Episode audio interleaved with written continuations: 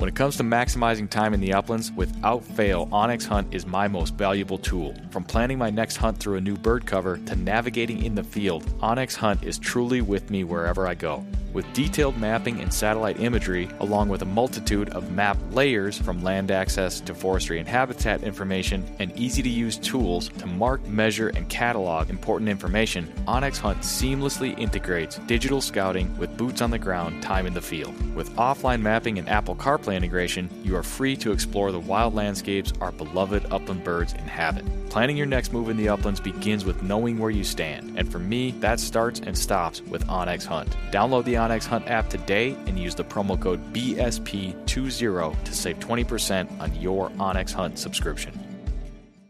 When the miles rack up faster than your flush count, that's when you'll truly appreciate your hunting vest from Final Rise. Built for the uplands and proudly sewn in the USA, the complete lineup of hunting vests from Final Rise, from their all new Summit XT down to the minimalist Sidekick system, are all built upon the foundational load bearing waist belt and low profile shoulder strap system, which allow you to carry all the gear you need and do so comfortably while maintaining your ability to move freely and perform when you need to most. With a complete lineup of accessories and newly released performance field apparel, Final Rise has the gear you need to help you get the most out of every mile and every flush. Final Rise gear is built for the uplands. Get yours today at finalrise.com.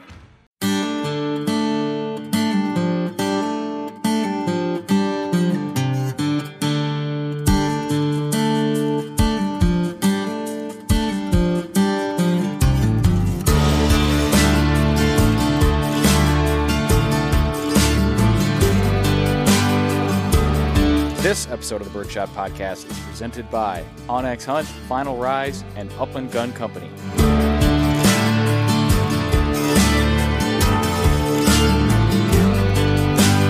On this episode of the show, we're back with part two of Q&A with Justin McGrail. Thanks for tuning in to episode number 200.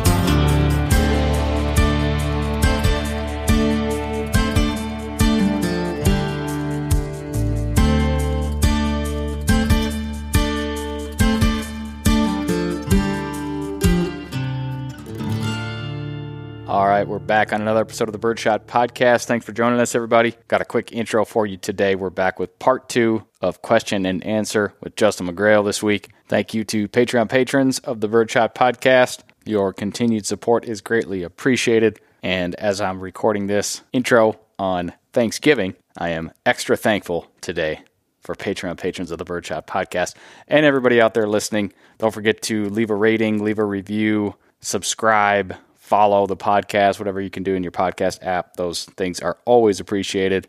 And as this episode will be up tomorrow, I hope you all had a wonderful Thanksgiving holiday with family and friends. And I hope you're getting out into the uplands this weekend. We had the return of sunshine and 40 degree temps, at least in this part of the world, making for an awesome extended holiday weekend to get outside, maybe follow a bird dog or two and chase some upland birds. Done a little bit of grouse hunting already this week and hopefully a bit more this weekend.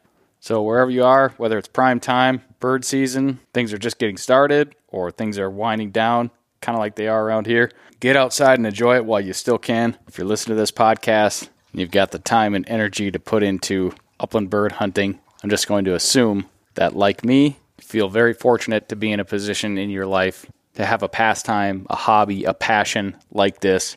You got a lot of other things going for you in your life, and as such, have much to be thankful for. And on that note, I will say once again, I am thankful for each and every one of you out there listening to the Birdshot podcast. I hope you enjoy part two of our Q&A session with Justin McGrail. We've got purely question and answer on today's show. We're going to jump right into it. And don't forget, if you're learning and enjoying what you hear from Justin today, definitely check out the Upland Institute at uplandinstitute.com. Justin and Ron Bames video training series for developing your bird dog. And if you're hungry for more Q&A with Justin McGrail, go over to the Hunting Dog podcast and catch up on the back catalog of all the Q&A sessions he and Ronnie have done over there if you have not heard them already. Or go back and re-listen because no doubt there's a lot of knowledge and information packed into those episodes and they are certainly worth re-listening to. So, with that said, let's jump back into our conversation and onto the Birdshot podcast with Justin McGrail.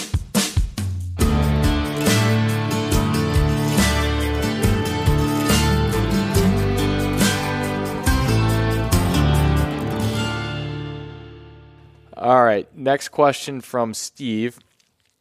This actually wasn't a question. I threw this in the pile because I wanted to get your take on it, but he he was giving me topics for conversation on the podcast, one of them being ticks. And he writes, as hunters and bird dog owners, we have to deal with them. That's definitely correct. How about a specialist who can talk about avoiding them? Um, what are the latest for collars, sprays, repellents, et cetera, et cetera? So, Justin, just wanted to pitch that to you.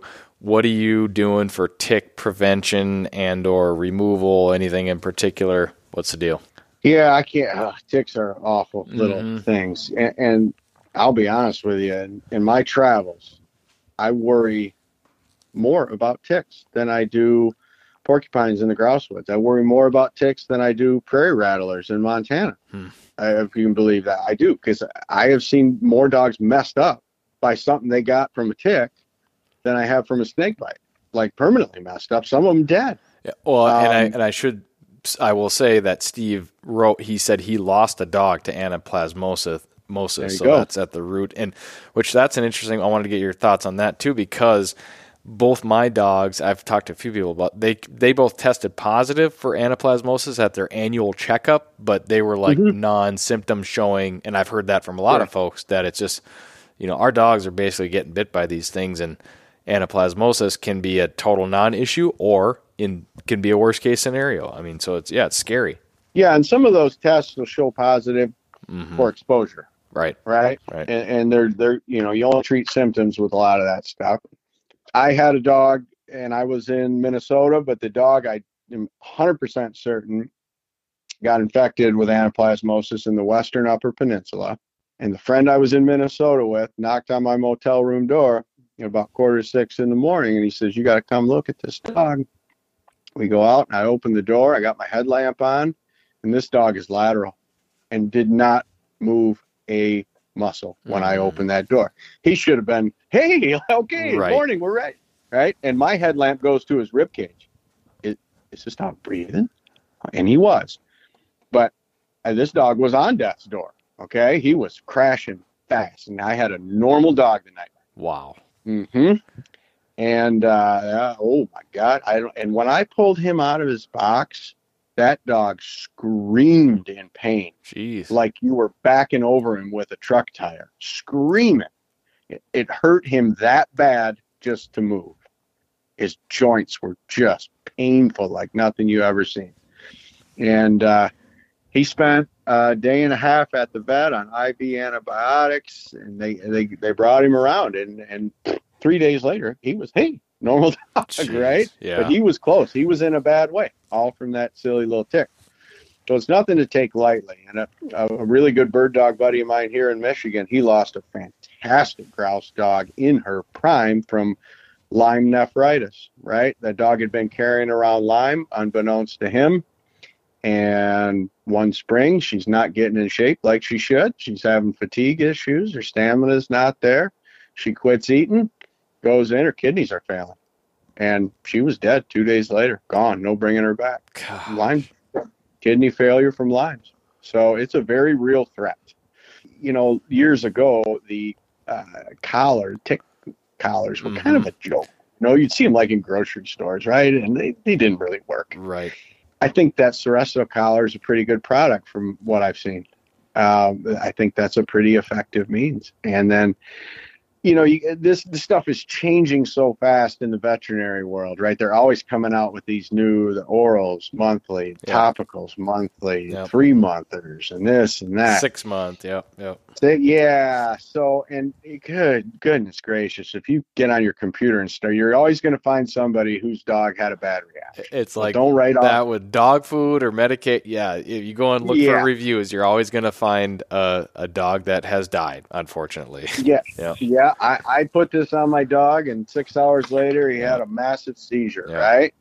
Same thing happens with human medicine. Mm-hmm. You know, and and the odds are over. With these this stuff is not. We are not the guinea pigs for this uh, with our dogs. That's already happened by the time we can buy it. Right.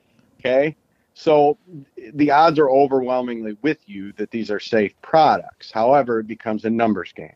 And unfortunately, when it's your dog, sucks. Yeah. Right. But you got to do something because letting your dog go unprotected, that's no good either. Not going to end well, I don't think. Yep. No, no, and like you know, uh, Western Upper Peninsula, Northern Minnesota, Northern Wisconsin. Oh my gosh! Yes. Right? Yeah. Yep. Oh man. Bad news. You know. I used the Seresto collars for a couple years, and I actually what they you know they say those are not a repellent, but I swear like the couple of years I had that on Hartley, like I hardly even found any ticks on them. And that was that was a while ago. And now I, I use one of the ingestibles um, and monthly thing, and that works well enough. The other thing I do is I'll I will spray. This is my two step thing. Is I spray the dog their crate pads with a like a fabric safe permethrin and and I'll spray that. And I feel like you put them in there after a run. I feel like that does kill. I find a lot of dead ticks on there, and whether they're biting the dogs and dying from the ingestible or a combination of both, I, those are the two things that I that I do. And and I and I also remove and have a little comb and try to get as many off as you can. But you you know how that goes. You're not getting them all Yeah. off. That's for sure. I spent a few days in Minnesota last October, and it just jumped right because Lower Peninsula of Michigan, we have some spots and everything, but they're not awful awful. Yeah. You know, yes, they're a factor. Yes, you should be protecting your dog. But last year when I was in Minnesota, every single bird dog dude I was around, they got a tick comb in their pocket. hmm Yeah. Standard issue, man. And you, you get done with a run, you put them on the tailgate, you Yeah. comb them out. Yeah. And you go run another dog, and you come back to the truck, you pull that dog out again and comb them out. yeah. And when you get do- done at the end of the day and you get home, you comb them out again. Yeah. You know, you just do everything you can, but it, it, you know, there's no way of getting around hunting with a bird dog and not having them be exposed to some hazards. That's part of this. You, you do everything you can to protect your dog from those, but they exist and they always will. Yeah. All right. Next question from Jacob. Eh, question is how to handle the in-season work and rest balance. Oh, this is a good question. Seems like you hear so much about preseason, but less about in-season. For example, this year I spent a week in Montana, dog hunted four half days straight, gave her four days off. Then last weekend hosted a youth hunt for Pheasants Forever. The Grouse hunted that night and the next day, four days off, two days back on. Now I have until the following Friday before she hunts again. Do I rest the whole week? Do I get a roading session in? Light walk? And then he just adds in two year old GSP, rode it on gravel in the off season. Pads are good. Um, so if, if you stuck with us there, it's, it's just a really interesting question about how you how do you get the dog enough rest during the season, but kind of maintain that in season form. Yeah, no, that is a good question. I was taking notes, so I got Mhm. this right, and I, he's he's right there on the right path. I feel, you know, and I will say, a two-year-old German Shorthair, they got a lot of bounce back to them. Right. You know, they can take some hours. Really, when you're looking at your your hunting, you know, they're kind of on the clock when they're working, and when you hit those hunts that stretch into three hours. That's where you're really drawing into reserves Mhm. that the dog has stored. You really are. And that's where they need some recovery time. Now, a young dog like that can gut it out. Like his, you know, I would say his four half days in, in Montana certainly probably qualified as that, that level of work. Um, and no issues with that. But he had that nice recovery period Right. after that to, to truly recover from that. That doesn't happen in one day from from a four day back to back full half day hunt. So that's a good spe- space of time to keep him off. You don't need to do a thing there. And then he had two days on, and then okay, no problems there, I'm sure. And now he's got five days until his next weekend hunt. So I wouldn't feel necessary, and he sounds like he's done his preseason conditioning too. This dog should be in really good shape Right. The only case I would make for maybe giving that dog a spin midweek would be, you know, if it's some of those dogs, you got to take that edge off. 'em, Right. If nothing else, around home, you know. and five days for a two-year-old dog that's in super duper shape or during the season, he might need just a little spin. Nothing, nothing you want to draw into any reserves on if you don't have to. Save it for the weekend. Um, but give him a little shorty just to let him take the edge off, keep his cardio going. You know, a lot of this is heart and lungs too, not just weight. People get hyper focused on weight, hmm um, but a lot of this is heart and lungs as well. And the other thing that's pertinent here, many times the root of fatigue in these dogs when you're on these multi-day hunts is hydration. Mm, So if you think about a road trip with a dog, he's clocking a lot of time in the box usually. Often spending the night in there. Some people don't bring him into wherever their, you know, accommodations are. Yep. And so the dog has no access to water all night. Should take a nice healthy drink in the morning. When you go hunt, what are you gonna do? You're gonna put him right back in that crate in the box. Yep. He's bombing around in there all day and he goes and runs. And you're watering him as you hunt, of course. And when you get back to the truck, and then he's back in the box. So if you start to add all those windows of a 24 hour period where the dog does not have access to water around home and in a kennel or something, that dog can take small amounts of water very frequently at will. Yep. He can regulate his hydration. There's those long blocks of time on a trip where they do not have free access to water. You cannot possibly get enough water into these dogs. I'm putting water in these dogs every chance I get. I feed with water. I'm always trying to let those dogs out and have a drink. That's one of the big reasons a lot of seasoned dog guys and veterans use stakeouts and little chain gangs when they're traveling because whenever they have an opportunity, say you're back at the motel or wherever you're staying or whatever, put that dog on a stakeout for a couple hours if the weather's appropriate and put a pan of water there. Hmm. Let him have some time out of the box to be loose and stretch and take his water. Don't pull him out on a leash and give him five minutes. You know, he's probably going to think maybe I'm going to go hunt again. He's distracted, you know. right. Give him time to take that water and That's huge. Yeah, that that's that's great insight there, and that's one of those you know I everybody that deals with it on on the hunting trips, and you know if if you could just say, hey, you're gonna need this water later, drink a full bowl, but but it's Yeah. you know it's not gonna happen when you when you let them out for five minutes. So so in any any chance you can get to increase the access to water with the stakeout chain or or anything is great advice. I I typically I don't put water in my food at home, but I do on the road, and that Yep. that Yeah, same. does does help. So Yeah, I don't I don't do it year round, but what but when and the travel when they're hunting back to back, I'm getting water in them at every opportunity. yeah, good stuff. All right, yeah, and that's uh, that, yeah. Again, that was a good question from Jacob. Just as far as like, I think the my takeaway would be if you got a week, you know, five days off before your next hunt, kind of like you're reading your dog. You know, every time you go to the door, is your dog up pacing around? Like, does he need to have the edge taken off with a thirty to forty minute run? Go ahead and go ahead and do it. You're not gonna, Right. like you said, you're not gonna tap into the reserves with that, but you're taking the edge off. But if the dog is is obviously resting and recuperating and not not seeming like it needs to have the edge taken off, you know, let it continue to recover. Just kind of read your dog, I guess. All right, next question.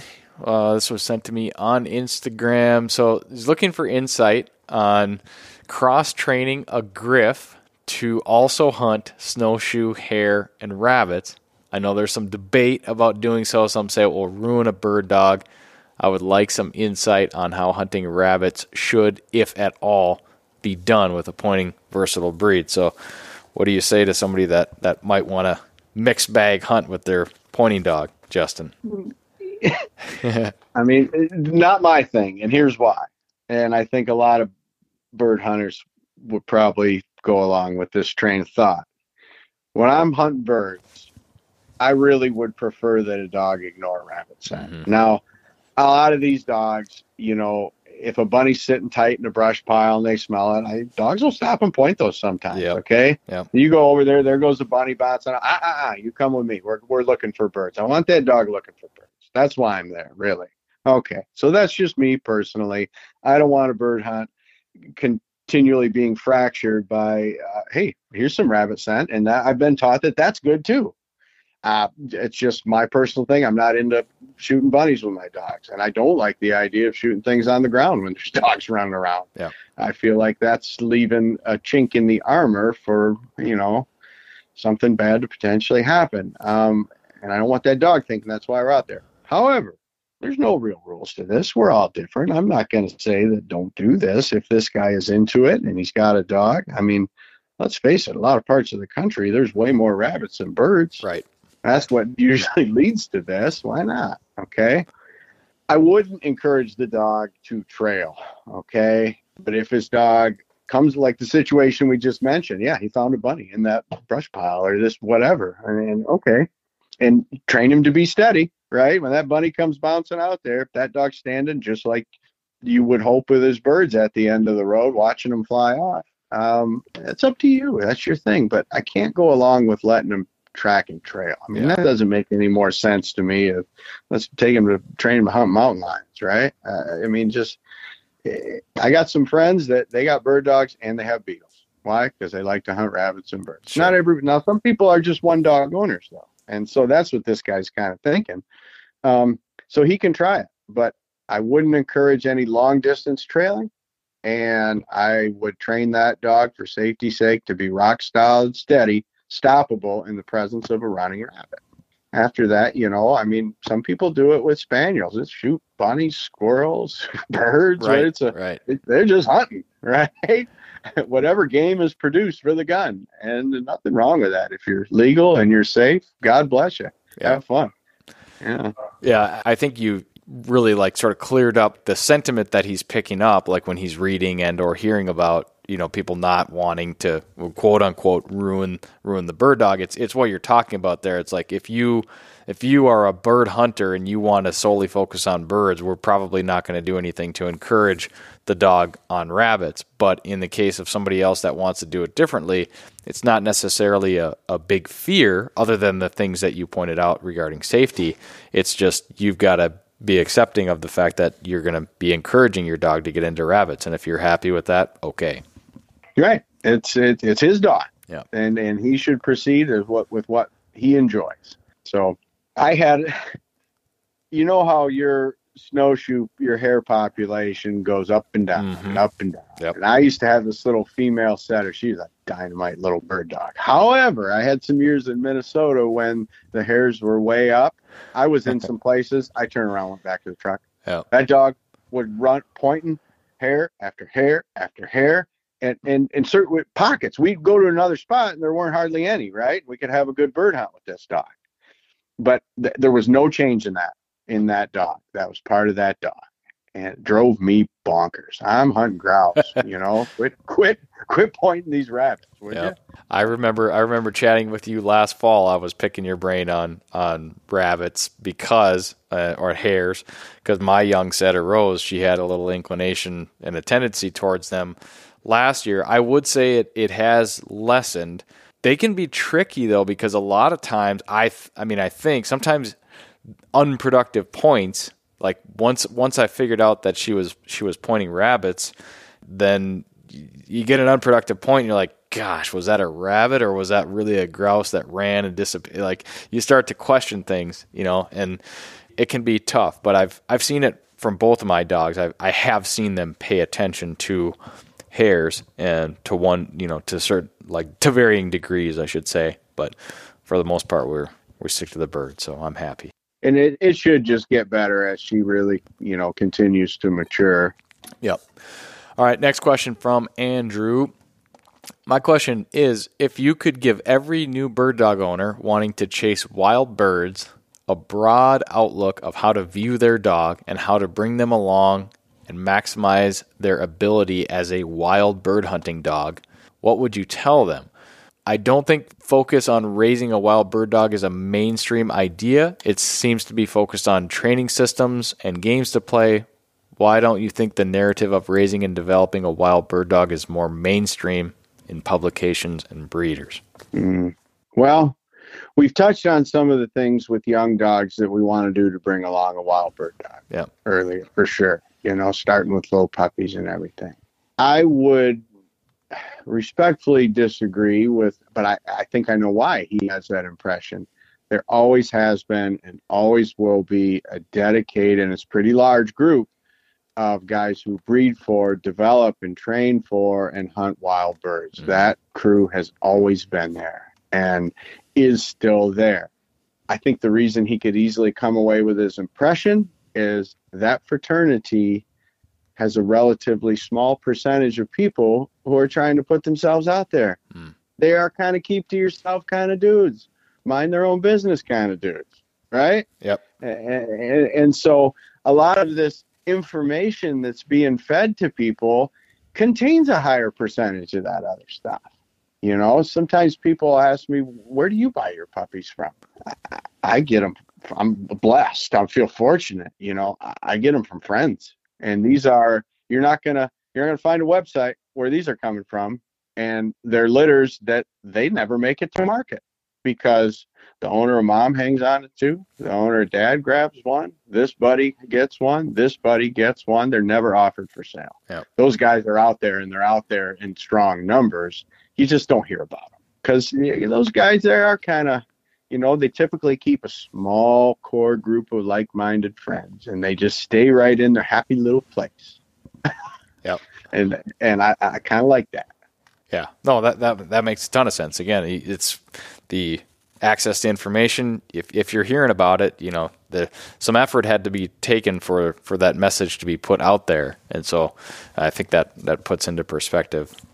Why. Yeah, and we, you know, and there there are some really good breeders who are total wild bird guys right who you will look up when you do a search right they, those guys are there i just don't think they're representative of the whole you're going to see a lot of the others that they're geared more towards trials tests and whatever you're going to see more of that information but the the other end of the spectrum is out there in strong numbers for sure Yep. All right. So this next question is from Tim. Would like Justin's thoughts on bark collars. I will add I have a regular in ground invisible fence, so he might address any confusion the dog may have between the two. I have three pointers, a five year old female that rarely barks, lets out quite a barrage if a deer is spotted in the yard. This is forgivable, does not happen too often. A 10 month old female that like to bark at pedestrians walking past, especially if accompanied by a dog. Also, hearing other dogs bark. She has reacted well to. He gives a name of a bark collar here. Um, maybe I'm going to cut it off there and let's just let's just talk talk bark collars. Yeah, they have their place for sure. Um, I, nuisance barking, true nuisance barking, it gets under my skin, and maybe that's from a lifetime of being around cows. Yep. I just, it, I look. There are reasons that a dog will bark that are understandable. I can wrap my head around. There's somebody here that you don't know. That can be very normal barking. Okay. Um, uh, the the deer thing you know, most of my dogs, well, I got a bunch of these. Um, we have an overpopulation of whitetails here on the home training grounds where the kennels are, and they totally are acclimated to me, the dogs, and what we do here. They are borderline tame. These dogs see them every day. Okay. The overwhelming majority of these dogs, they become desensitized to that. But I had one. She was a lifer with a bark collar. It didn't even need to be charged. Otherwise, she saw him every day of her life, but she would yap her guts out at those deer, drove me bonkers. Right. So she was a bark collar dog. Um, you know, one thing. Uh, so the cool thing about a bark collar is it's working twenty four seven. He mentioned an auto rise. Yeah. That's a feature on a sir. Okay. I've never been comfortable with that. Yep. And here's why. And the manufacturer of that collar makes outstanding dog electronics. Okay. And I think there's other settings where you don't have to use that. Okay. Here's what I don't like about that I am forfeiting control of what my dog feels. So I understand it in concept. Right. Little, okay, this level, the dog's continuing to bark, it's going to turn it up for you. Okay, and we're at the next one. And the dog continues to bark and it keeps going up on its own. I don't want to give up that kind of control. I want to be in control of what my dogs feel from any kind of ecal. Here's the practical application potential train wreck. Some dogs will vocalize when that correction gets to a certain level. The collar doesn't know the difference between that vocalization and more barking. hmm So it could it could conceivably continue to ratchet up, and I've seen that. So I like to be in control of the levels. You got to play around to where it's annoying enough to the dog.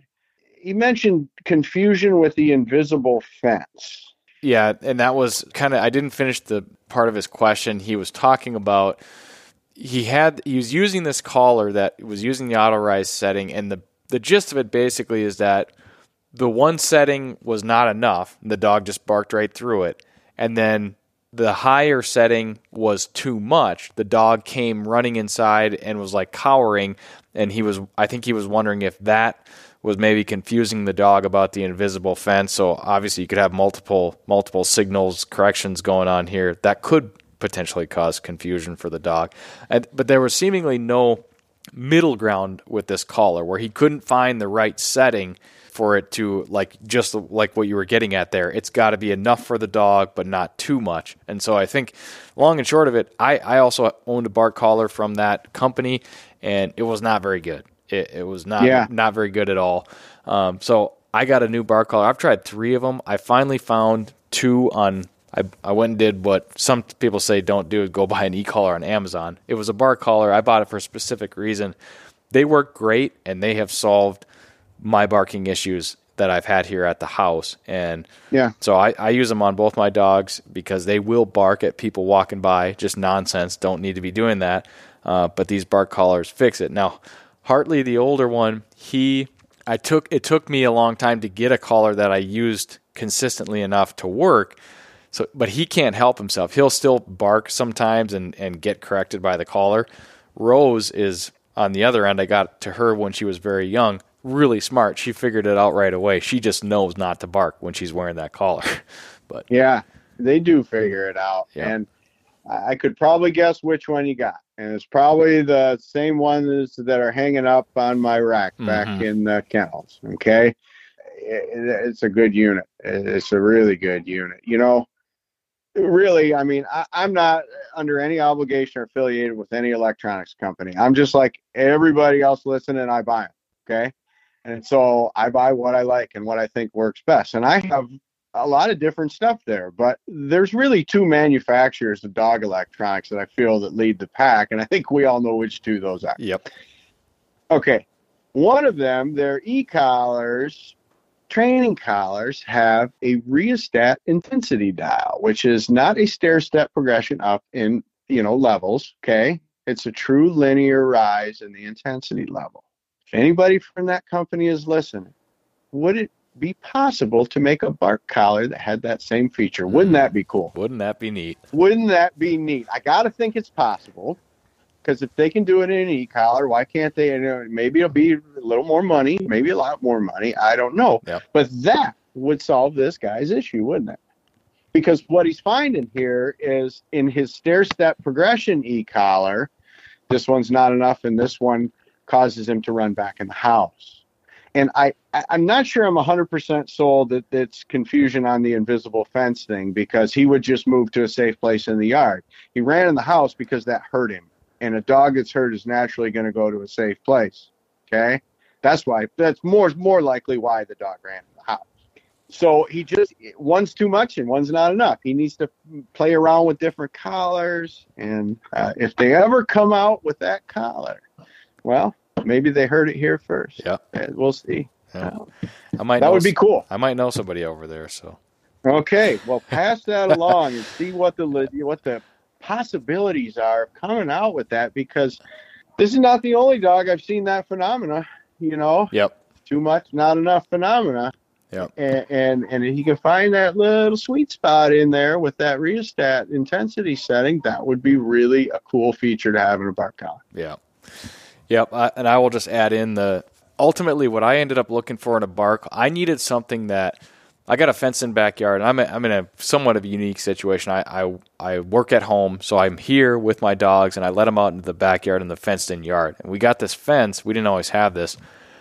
I let them out there, and then they're barking at people walking by, and so obviously not not good. I didn't want that, and but I needed a collar that worked. And for me, there was one little thing. I, I you got to put it on every time, right? Every time the dog goes outside, you got to put it on. Otherwise, you do it one time, they don't bark. Then you put them out without the collar, and then they bark. So then it just defeats the whole purpose and drives you nuts, or at least it drove me nuts.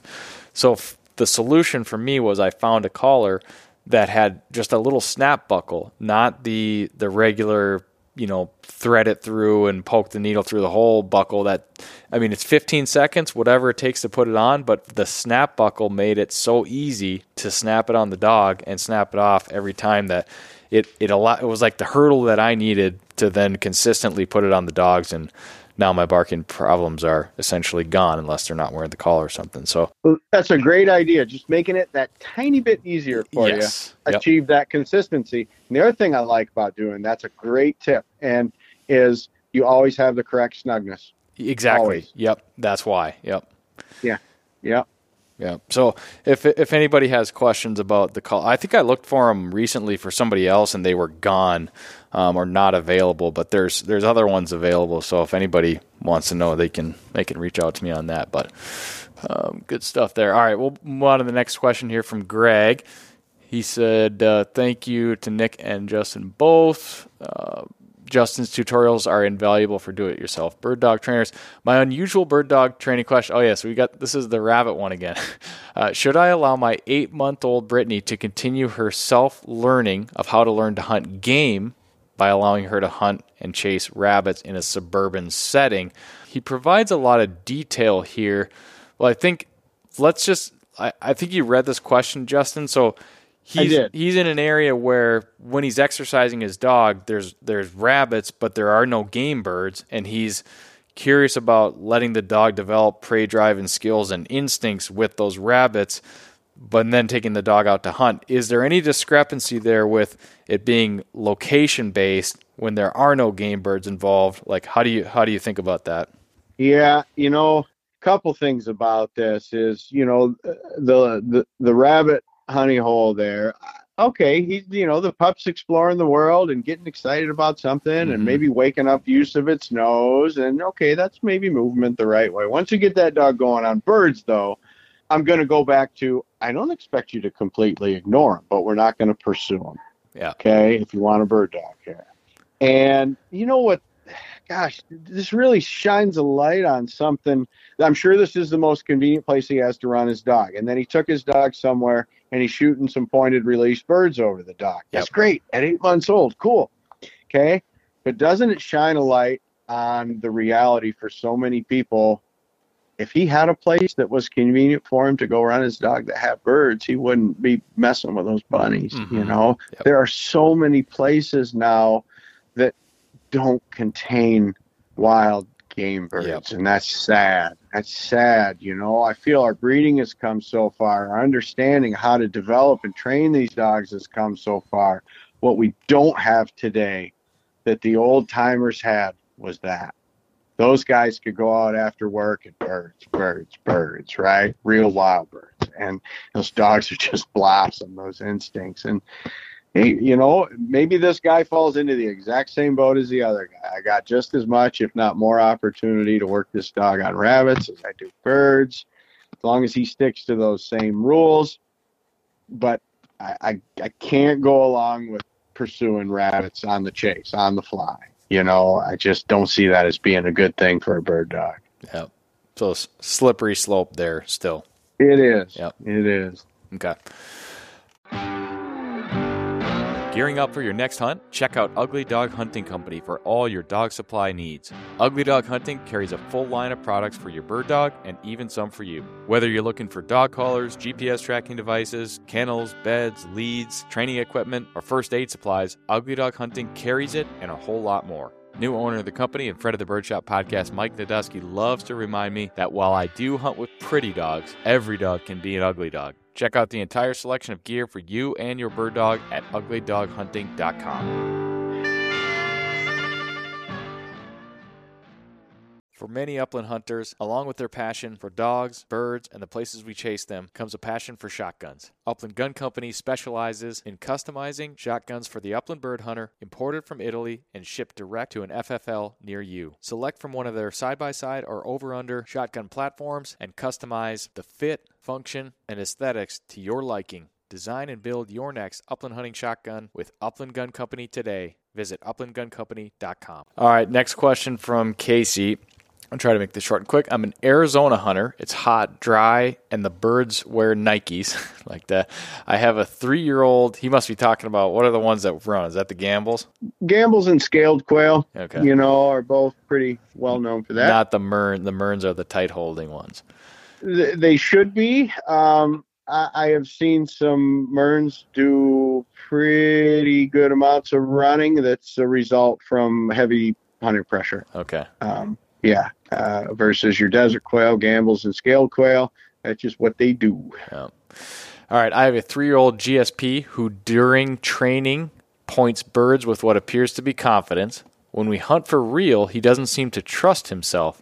Not sure if he is just not sure what he is smelling, breathing too hard, combination of both, and he does sight point and will sometimes point dead birds. I did the whole only shoot birds that he points, no wild flushed or busted birds. Not easy to do. I hear you, Casey. So my question is is there anything I should be doing to help him or is it truly just more wild birds?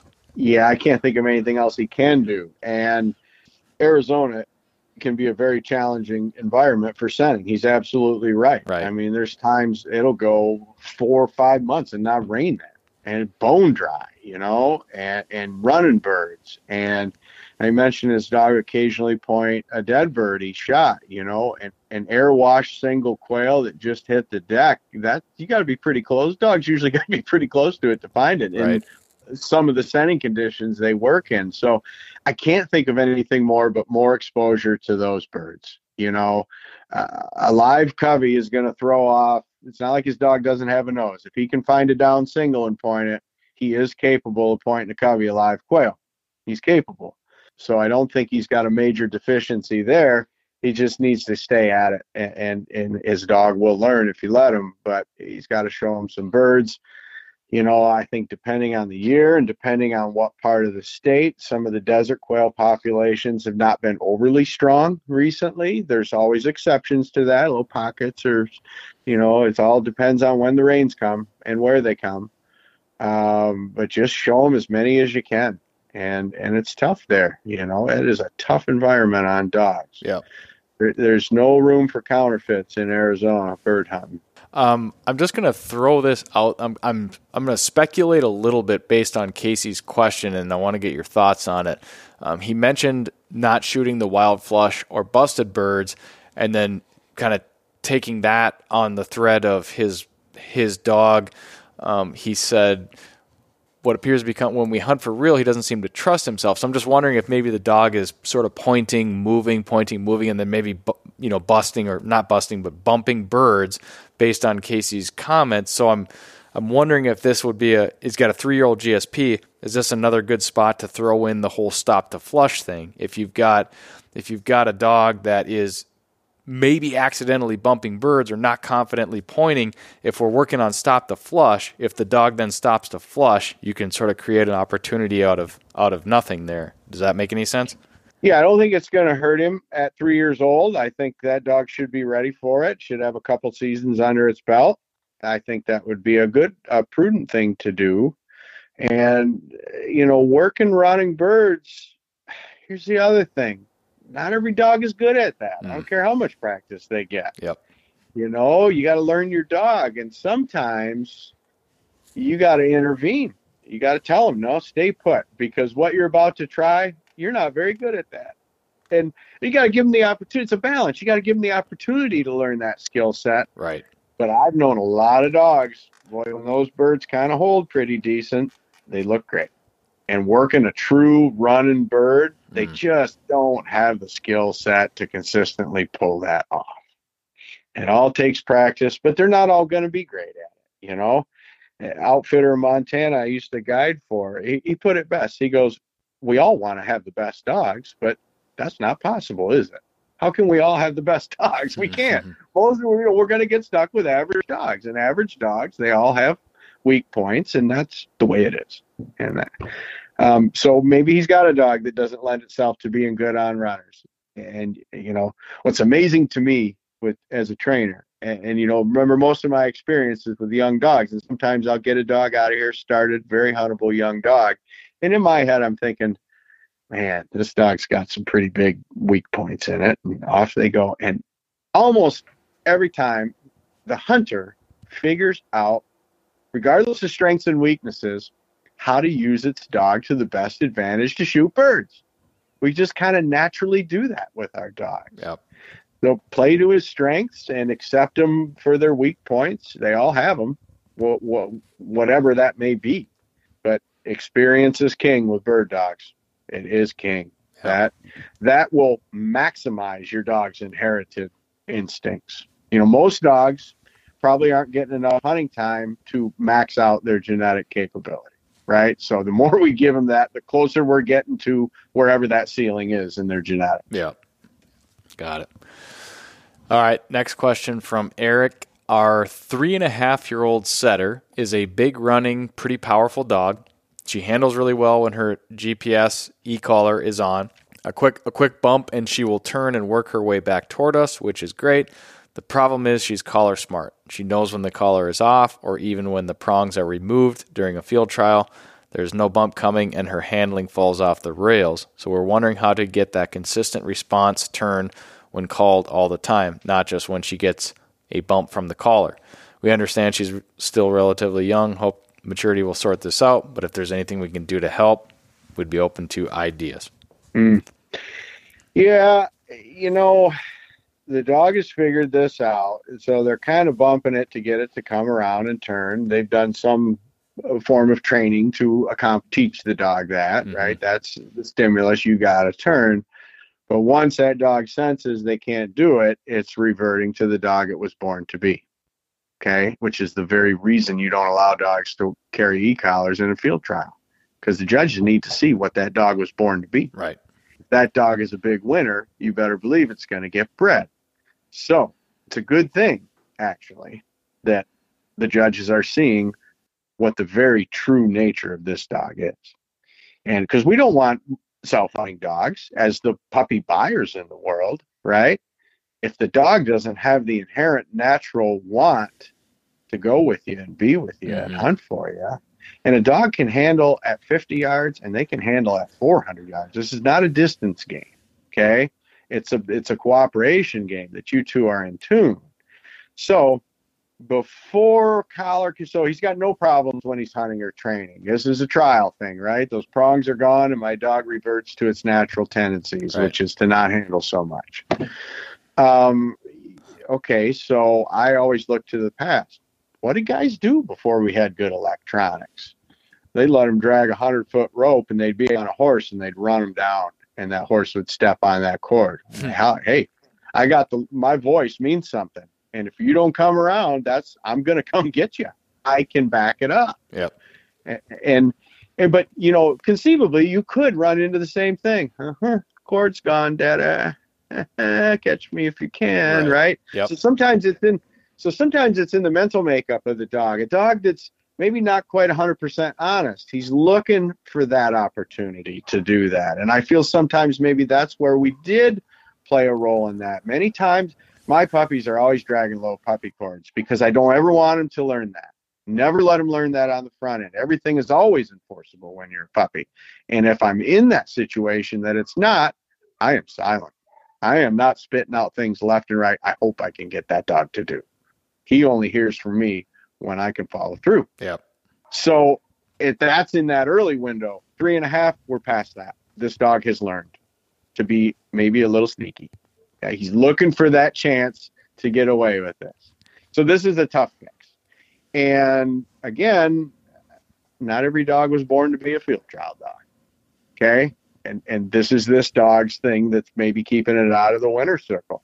Is he just this dog just doesn't handle. I can't show him to his best. And it's frustrating because when he's got that collar on, right. okay, I got to do what you taught me. It's not really what I would like to do, but um, but I look good there. So enjoy him for what he is, you know. And I'm not saying quit field trial in the dog. Just go into it knowing that this at three and a half, this may be what you have. Maturity can and does help. Right. And some of those dogs, what helps too is birds. Right. When those dogs, that big, powerful dogs, are not finding game, they're all going to keep reaching. They're going to go if yeah. they want it bad. Yeah. Right.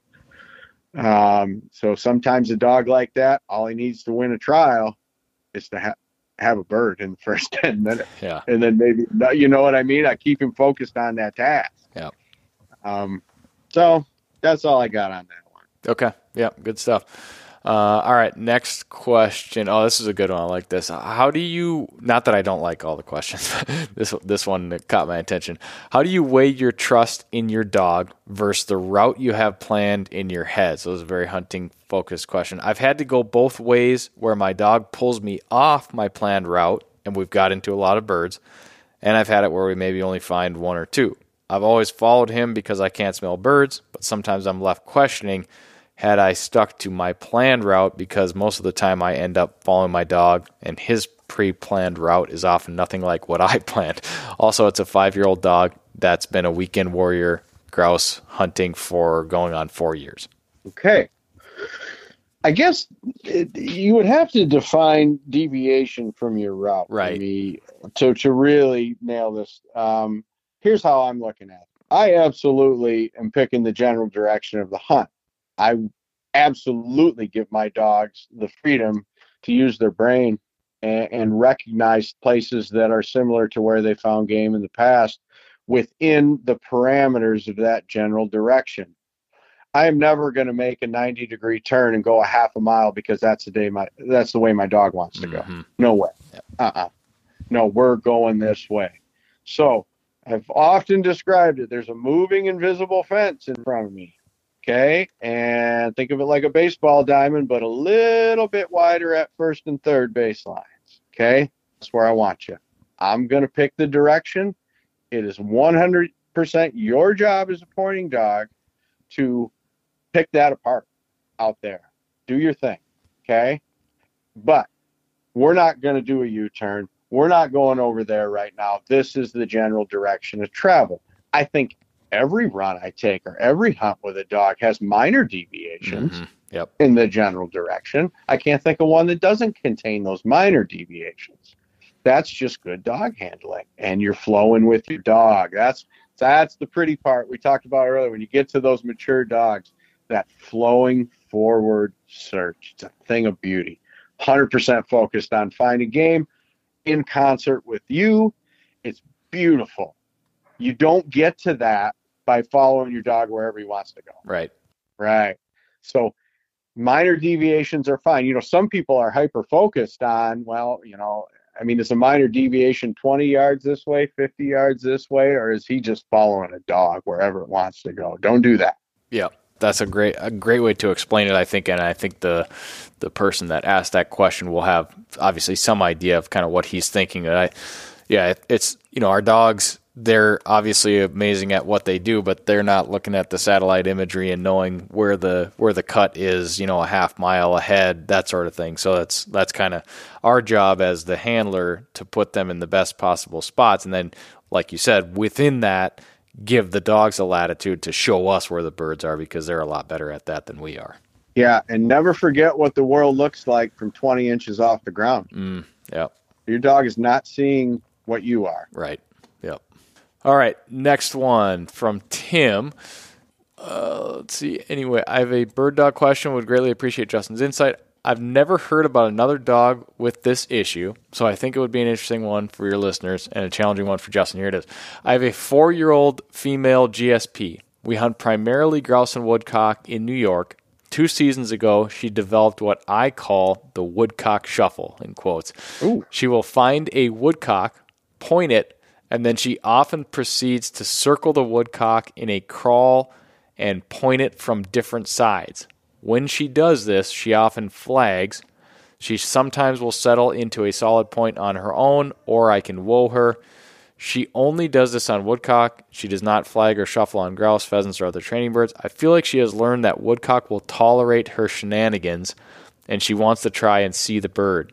Needless to say, it's not a good look and occasionally leads to bumping woodcock. She does stop to flush if she bumps the bird, so she does not get the reward of chasing. I never shoot a bird if she's actively shuffling.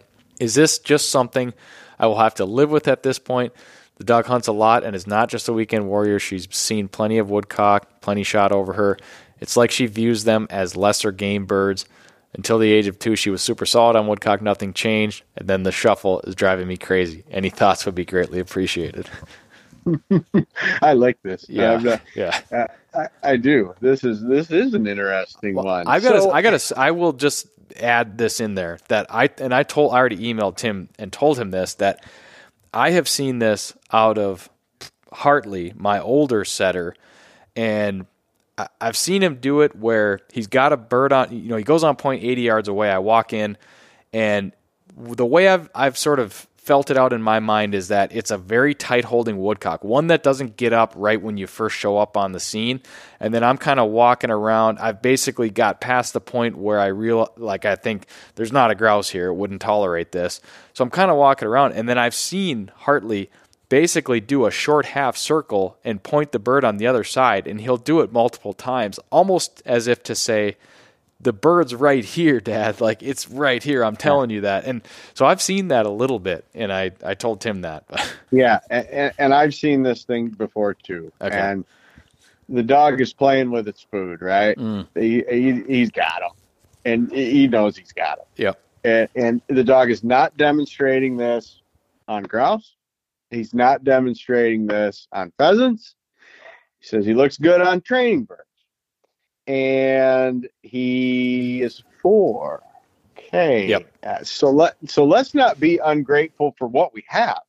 Okay. This is going to come off as a little bit of do as I say, not as I do. Because one of my inclinations is to tell him, yeah, I can for sure, you know, that circle in the wagons routine as you're closing in, that is occasionally going to put a woodcock to flight. And I commend him. He's done his work. He's got steadiness manners in this dog. He's got a true whoa broke dog. He can enforce stop to flush in that situation and let that fly off. This started developing at two years old. If that was going to fix this, it would have by now. Okay. So I can sympathize with him because if I sit back and think about this, if one of my dogs was doing that, it would drive me bananas. would drive, why don't you just stand there and point pretty like you do on your other birds? Right? That's what I want. You got them. I'm coming. Let's do this. So I might be inclined to try and fix it. I don't know. I haven't personally owned one that does that. However, if you occasionally lose a shooting opportunity of woodcock and everything else is good, this dog is four, just coming into its prime window, finding point grouse, handling pheasants good. Is it a big deal? And what you need to be careful of here is that you don't make something worse in an attempt to fix that. right. All right. Because I- would have advised what he's already done. No, when that bird, if he moves, any movement that causes that bird to lift, stop. Right. Um, but that's not affected any change in the dog. So it depends on how much this is going to drive. It's real easy for somebody else to tell you, don't let it bug you Right. right? But when it's your dog, it's Yep. a whole different perspective, you know. And I would be with him. I want to see some manners on game. I don't care what kind of bird. And you've shown me you understand. I've taught you this. You do it on training birds. You do it on other wild birds. This is a woodcock thing, and, and the dog is smart. And of course, this you know he says he's not a weekend warrior. This dog does a lot of hunting, right? Yep, that's this dog has seen enough of them Yep. that it's figured this out. It's figured this out. These little things here, let me play with them. That's what she's doing, playing with those birds. And you know, I have always been kind of a go with the flow kind of trainer. Mhm. You know, so you got to weigh this accordingly. I mean, if he's determined to fix this, have him call me. I might have a. Let me sleep on this one. I, I just some initial thoughts of what I might try. Yeah, I don't know. I, I don't know. But you can you can couple. always whoa the dog, right? Like if you're moving in and your dog starts to do the woodcock shuffle, I mean you can whoa the dog at that point. should be able to. Right. Right. Again, he's got a little bit of a hat going here. If he if he can enforce stop to flush, Mhm. he ought to be there or very close to it. Yeah. So, and, and that's the other way to look at it from a dog training perspective. Whoa means whoa. That period. Yeah. I don't care what species of bird you smell. You know what's happening, you can you can head it off and again, you still you still have the issue, but it's up to you at that point. You want to whoa the whoa the dog and or not shoot, you know, not shoot those birds that it's that it's putting up. But Yeah. And, you know, I, I, I look at the scale of dog weak points that a lot of guys have in their hunting with, and a lot of those guys would be on cloud nine if this was their dog. right. Yeah. Because they're you know he's got a lot of good going for it too Yeah. you know and but I don't fault him for nitpicking that. Yeah. It, it would it would bug me a little bit, maybe. Yeah, definitely a good question. Like you said, I think it's a it's a always a good reminder. Like, you know, how big of a concern and or issue is this? Is it is it worth trying to fix? And and I definitely appreciate the question from Tim as just a unique example and and one to discuss. So good stuff. All right, next question is from Garrett. I've got a one year old versatile dog in his first season, which also happens to be my first real season. Got some good weekly training in over the summer and prep for his NA test and the hunting season. I've been trying my hardest to get the dog on wild birds. Dog got a handful of work in on prairie birds in September and has been on ruffed grouse and woodcock ever since, 8 to 10 outings.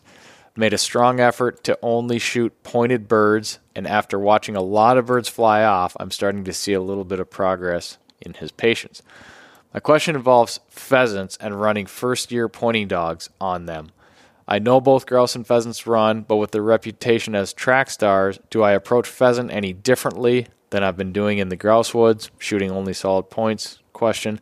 I live equal driving distance between pretty good grouse covers and pheasant covers, with old men winter inevitably taking away some grouse opportunities, which that has come to fruition this year for Garrett. I see myself heading south towards pheasant covers more as the season progresses. Any tips on handling the dog in his first outings on wild rooster? Should I be staying in the grouse woods till the weather forces me out? Mm. So multiple questions there. Let me know if you need me to circle back. But no, he weather may have already made the decision for him from the sounds of things since he sent that in, possibly. Yep. But let's say all things being equal with a dog that age, I'm going to go where I feel I can show him the most birds. Yeah. That would make my decision for me with a dog that age. If I feel a trip to the woods is maybe going to provide, you know, one to three contacts or something, but I got a, a different place I can go same distance the other direction, I can show him 25 pheasants, I'm going to go bring him to those pheasants. Now, you hear this all the time. Well, no, don't put a young pointing dog on pheasants because they run. And he is 100% mm-hmm. right. Pheasants and grouse both run, but they run differently, I think. Uh, pheasants are more like a marble coming out of a slingshot. They are going for points off in the distance, beeline. Yes, if you put some heat on them, sometimes they start shucking and jiving, looking for a spot to bury up or something. But by and large, they're going to try and beat you from the ground and go. Grouse is more of a kind of going over here where the cover's better. I'm doing this. And he's more likely to try and beat you by taking flight when he feels that pressure. But moving birds are a skill every dog needs to develop. I don't care what kind of bird you hunt. Quail run. A lot of woodcock run now. That all being said, often the issue with young pointing dogs and exposure to pheasants is not necessarily the bird itself, but where they're living. You need to choose your cover correctly tilt things towards your young pointing dog having an opportunity to do pointing dog work. I, I despise cattails more than I can put into words. I, I, don't want anything to do with it. Okay. And pheasants love them. Right. Uh, so you know, I suppose everybody's got that memory of a fresh snow and pockety cattails and those dogs sticking those roosters are coming up right in their boot tips. Yes, that does happen. That ain't most days. Um, you're far likely to see them piling out, you know, 300 yards away on the other end. I also don't like, I don't care how many birds are in there, those low sloughs that have over your head tall stuff growing in them if you look at a lot of that really tall cover in those sloughs in there and you look down at bird level, it's wide open down there. They love it. They get some sun on them, but they feel covered up. That is flushing dog cover. You put a young pointing dog in there, that's what he's going to become a flushing dog. So you want to pick your cover accordingly where your dog's got a shot, and that means some good grass. You know, always look for that knee high ish, give or take a little bit, grass where you got a shot to point some of those birds. And I know you can't shoot them, but I feel like going out there and pointing a handful of wild hens is good learning for a dog. Mm, yeah, for sure it is. Um, so pick your cover right. For the sake of the remainder of the season, go where you think you can get them the most bird contact. And I love the guys who say, you know, I'm just going to go along the edge of those cattails, or the edge of that slough. Yeah, well, where are you going to end up when the when, five the bird, minutes later? Are, yeah, yeah, you're going to be in eight foot tall weeds in the bottom of that slough, wondering where your dog is, and you're going to find out where your dog is by where all the birds are piling out. uh, choose your cover accordingly. I like it. Yes. All right, next one from Scott. I just acquired a 15 month old French Brit, my first pointer. She ranges out to 90 yards. I'll beep her before she goes much further than that. Checks back, recalls very well. Pointed one bird and retrieved a hand, then found a live bird and retrieved it. I'm not. He doesn't say if that's a. I was emailing Scott. I can't. I think that maybe was a wild bird. I don't recall, but I'm sure catching that bird didn't help but it ha- hasn't changed her behavior. Mostly she runs and bumps birds. I'm trying to not shoot, but that isn't easy. Breeder suggested trying game farm pheasants again. She has had about 70 flushes on grouse, only a few real points, some flash points, mostly run and bump. Any suggestions? Well, it's not as bad as it may seem on the surface, honestly. You know, so let's just take 70 grouse contacts. Right. Okay. If he's your average guy, anytime he hears grouse wings hit the air and his dog is anywhere over there, oh, the dog bumped the bird. Okay. Well, maybe, maybe not. Yes, mm-hmm. was the dog the reason of the bird's departure? Quite probably. However, no dog can point what they didn't know was there. It's all about contacting the bird pre-flush. Mm-hmm. So if the dog's just running through there and a grouse blows out, dog never had a chance to point it. So let's throw half of them out for that. So now we're down to 35 grouse contacts where the dog, I smell him. Ooh, there's a bird in here. Mm. And he's gotten a few of those pointed. That's a start. Let's not look at this as the glass is half empty because there's plenty of other people with a dog that age that thank God for woodcock or they wouldn't have seen a point this year. Right, right.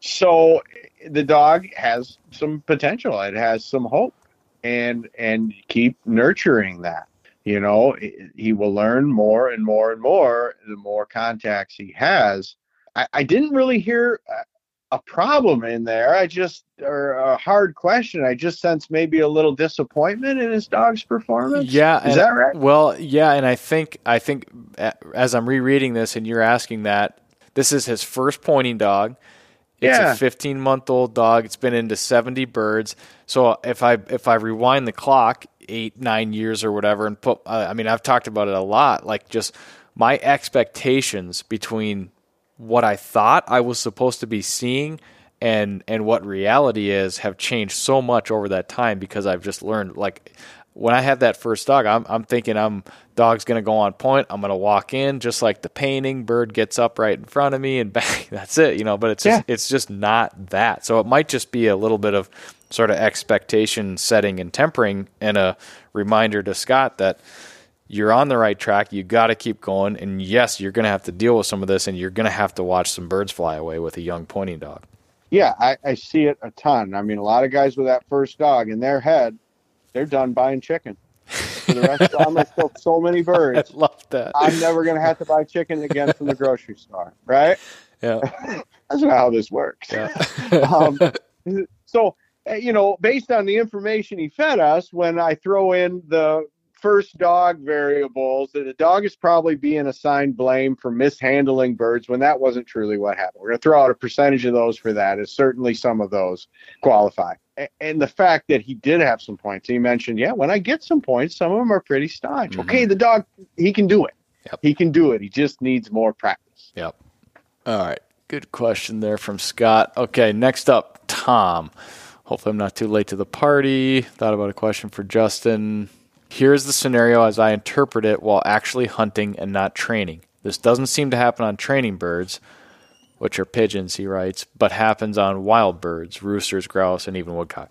My five year old Weim appears to be moving off point and on the bird once he acknowledges me. There are times where he is out of sight and I hear the bird go up, so I'm not certain if the bird became impatient and flushed or if he became impatient waiting for me and moved on the bird. But other times I am close enough within view where he will look my way to acknowledge me and then moves and then the bird gets up. He doesn't charge in or pounce. He just seems to move in, sometimes like he's creeping. Other than not shooting the bird and rewarding him with the bird, is there something else I can do to correct this? I use a beeper and I run Alpha 100 on him, so I was wondering if I should be trying to correct him in those situations, which can be tough to do timing wise, woods handling a gun, etc., etc. Hope this makes okay. Yeah, so that's his question. Yeah. First step I would take is I start putting a bell on that dog because that's going to eliminate any guesswork on his part. Yes. Okay. Yep. What do you hear first, bell or wing? Real time information. Yep. You, it's a bell feeds you information all the time. Yep. Beepers and GPS both have a lag of Mhm. some length before you truly know what that dog did. Okay. And you can err both ways because of that lag. You know, you can think, ah, you know, the bird just got antsy, and we all kind of like to think the best of our dogs. He didn't do anything wrong, and then, and, and then you dogs can also be blamed for things that no, they did everything right. It just didn't work. Yep. Um, so a bell is going to feed you that information. Doesn't have to be for life if you don't like bells, but the for the purposes of making the right call as a handler, I think that's a great tool for this situation. The next thing I would do, most likely the root, I'm always looking for the root cause. Most likely the root cause is something like this. Especially, I don't know what the range the birds are being contacted in, but when you see that little bit of movement in, as you're on the home stretch, you're closing in, you're there, man, right? Yep. And and that duck slides in just a little bit. That simply is anticipation for what's about to happen. He's five. He knows what's about to happen, right? Yep. This is the deal. This bird's about to go. Go after. He's gonna shoot at. This is great. You can get rid of that with more steadiness training. You train a dog like that to be steady to wing, his creeping will go away because there's no anticipation of that Right. chase at the flush. It's gone. You've taken away the root cause through additional steadiness training. He may have a little more of a job in front of him at five had he done it at two and a half or three, but it by it sure can still be done. That will solve that. So strengthen the whoa, strengthen the whoa, steady the dog to wing in this next off season. You got to stand there when those birds go, and that's not a small job for a lot of dogs. But you got time between now and next fall. So if you want to get rid of that little slide in as you approach, that's the way to do it. That's the pathway to get there. Um, you know, if it's costing him opportunities consistently, I th- absolutely think he should do that. You know, Right. it, it's gonna, it's gonna, it's worth the work. It's gonna pay off. You know, there's a lot of guys out there hunting with dogs that those dogs will do that and they're in killing range, hmm and they'll only do it when they're in killing range. Those dogs are waiting for them. Right. Your dog goes on point a hundred yards away, holds it until Yeah. you get there, and then Exactly. it's game time. Yeah. Exactly. The dogs go, "You're here, I'm here, birds here. Let's do this." Yep. Um, so so that's why I asked the range the dog the birds are being contacted at. But you know, if the bird is being pointed 50 yards from the gun and you're only 10 yards towards that, and you hear bell and wings, time to get to work. right. Right? Yeah, yeah, good tip there with the bell and the. I I run bells on my dogs, quite softer, small bells. I don't need real loud ones because I got GPS collars on them. But I just I'm too. I like that real time information too much. There's just lots of stuff that you don't see in the grouse woods when it comes to the timing of birds and dogs moving, that sort of thing. So it's a good. Yeah, and. I am on that same page with you for that reason, but also I just find uh, the tinkle of a bell in the woods more pleasant to listen to than beeping. Yeah, Um, Yep. and, GPS has come so far; it's really kind of eliminated the need for a beeper collar. Mm. And um, and then last week with some of my middle-aged seasoned dogs, hunting some places I knew these birds were carrying a PhD in dogs and hunters in their back pocket. I went stealth mode, Yep. GPS only. I don't need that belt with this dog. The cover's down. I know that dog. They know me. They know the game. We were stealth mode right. and I think that helps. You know, um, some of these public land birds, when you get into November, they've they've been through the ringer, and if they're still out there, they there's They've- a reason they're They've heard a bell or two by that point. there. You betcha. Yeah. Where I was last week, I guarantee it. Yeah. All right, this is the last one on the list from Lucas. My wife and I have a one and a half year old female Gordon setter. Uh, in Minnesota. Grouse hunt every chance we can in the fall and pheasant hunt from time to time. Last fall was our dog's first season, and we got her out as much as we could and got her into a lot of grouse. Our dog's change in performance was incredible to watch from her first day of the season to our last. One thing that stayed true for the most part throughout the season was the damage to down birds our dog did. She'd only spend 10 to 20 seconds with the bird and then was off to find another, and the breasts had holes in them from her teeth. Dog is not steady to wing or shot. She also retrieves when playing fetch for fun, but will not retrieve a down bird while hunting. How do we go about correcting this behavior of having such a rough mouth on birds? Yeah, that's a tough one because these are the grouse hunters, right? And uh, those are prizes, and Yeah. you hate to see one roughed up bad, you know. Um, however, I've always called it puppy hard mouth. Uh, I have seen countless dogs the first season Mhm. and they're first getting their mouth on fresh shot birds, they'll turn into a little bit of an alligator on you. They'll be rough with them. But over time, again, going back, I think we mentioned it earlier, you, you get an accumulation of that situation and they're able to not get ratcheted up mentally so much that they're hard on. They kind of ratchet down on you a little bit. It's, it's another dead bird. Now, grouse hunting is not a game of big body count where this dog I you know they didn't kill 50 grouse over this dog its first season right? So it's probably a relatively small number that this dog has had its bird its mouth on um, I would still hold out hope that that's going to go away on its own uh, they could after grouse season if they can find a release bird place that has good flying birds where they're not going to get any bad i'm always worried about bad birds creating bad habits with young pointing dogs Yeah. but if everything else is okay that would be an opportunity to continue to accumulate shooting bird experience over the duck dead birds dead birds dead birds and see which way it's going.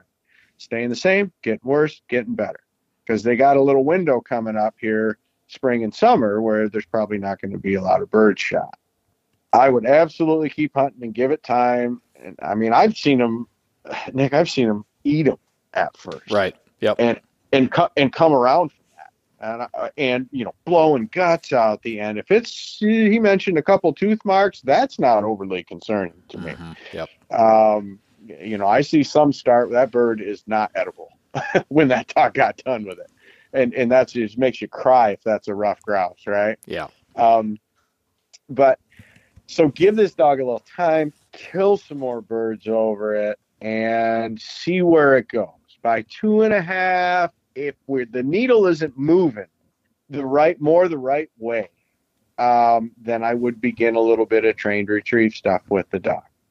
Because ultimately, if you get to the point where you feel like the genetics have had a chance to express themselves, this dog has accumulated some depth of experience, and you have retrieving issues, that's where it always goes back to. Got it. So yeah, the solution there would be would be trained retrieve if required, and If needed. in the Yeah. in the meantime, keep an eye on this young dog, and yeah, I think first season, I think he's a little premature to dive right into that. Um, just kind of have that on your radar, and just you know, boy, time just solves a lot of things. yeah, And, and one of the best pieces of advice I ever got, I've never forgotten early in my career from a real experienced dog man was you be very careful with young dogs which you start to look at as a problem. Because as soon as you start to view something as a problem, you're sure enough going to try and fix it. hmm And you might just do some damage. When a lot of these things are going to go away, they're going to go away yeah, give them a chance to go away. If you need to do it down the road, you do it down the road. These dogs live a long time. You know, like we talked to, us, not a race to check this box off. And I don't care, you know, if your friend's dog is doing this or whatever. It's all about your dog. Yep, that's great advice and a fine point to kind of wrap this up on. Uh, a little bit of well, lot, I should say a lot of patience as a as a bird dog trainer. I, I I can see, and I know you you understand. Like you can see the it's the the fear in the back of the mind is always, gosh, am I like am I making some grave mistake here by not addressing something, or if I let this go, does it become a ridiculous problem? So it's always a it's a push Yeah. pull, you know, of of how do I be patient and but when you got young dogs, like you said, it's definitely exercise some patience and be careful before you go about trying to pound thing, you know, pound every nail you see because you got a hammer in your hand. Yeah, you know, with young dogs, what you see today is still very much in a state of change. Yeah. Most often. And you're absolutely right. There's that balance. Okay, am I allowing something to continue to take place and that's going to bite me next year? Or do I nip this in the bud right now and teach that dog that is not okay? And the problem with roughing up birds is any attempt at correcting that can be taken wrong by the dog Right. that I'm not supposed to get that. You don't you don't like that when I have that. We don't want to think that. You know, there's no way pre-trained retrieve with when we're a little older for that dog to understand that this attempt at correcting it was for the bite. They're gonna go it was for having the bird, Right. right? So always be aware of how your dog is perceiving your training. So in, the, in that case too, that again kind of lends itself to the idea that give this a little bit of a give it a little bit of time. You know, obviously we don't want ruined birds, but let's see. And and I will say I, I've seen saw that with I don't know about Rose so much, but Hartley definitely. You know, he had a. It was almost like he was. You, you get a bird in his mouth, like the first training bird that I that I showed him, like. He's clamped down on it real. It's just like he was intoxicated by the scent and the sensation of that bird as a young dog, but that that did not carry through into later in life for him. The, no, the majority of them are gonna mature out of that. Yeah. All right, Justin. Well, that is a wrap on the questions. I cannot thank you enough for taking a bunch of time with us today. That was a blast. Uh, hope you enjoyed it, and certainly thanks to everybody out there that submitted questions for this one. Yeah, I did enjoy it. Thanks for having me on. Hopefully, we can uh, do it again somewhere down the line. Absolutely. Uh, that'd be good. Sounds good, buddy. Well, I'm going to let you go today. I really appreciate you taking the time to chat with us on the Birdshot podcast. UplandInstitute.com. That's the best place to go and learn more about you and your teachings, right, Justin? That's it. All right, buddy. Have a great rest of your fall. We will talk soon, and thank you again. All right, Nick. Appreciate it. Have a good one. Take care. Bye. We'll see you. Thanks for tuning in to another episode of the Birdshot Podcast presented by onX Hunt, Final Rise, and Upland Gun Company. Don't forget to rate, review, subscribe, and share. And if you really love the show and want to contribute above and beyond what you already do by listening, you can sign up at patreon.com forward slash birdshot. Thanks for listening. We'll catch you on the next episode of the Birdshot Podcast.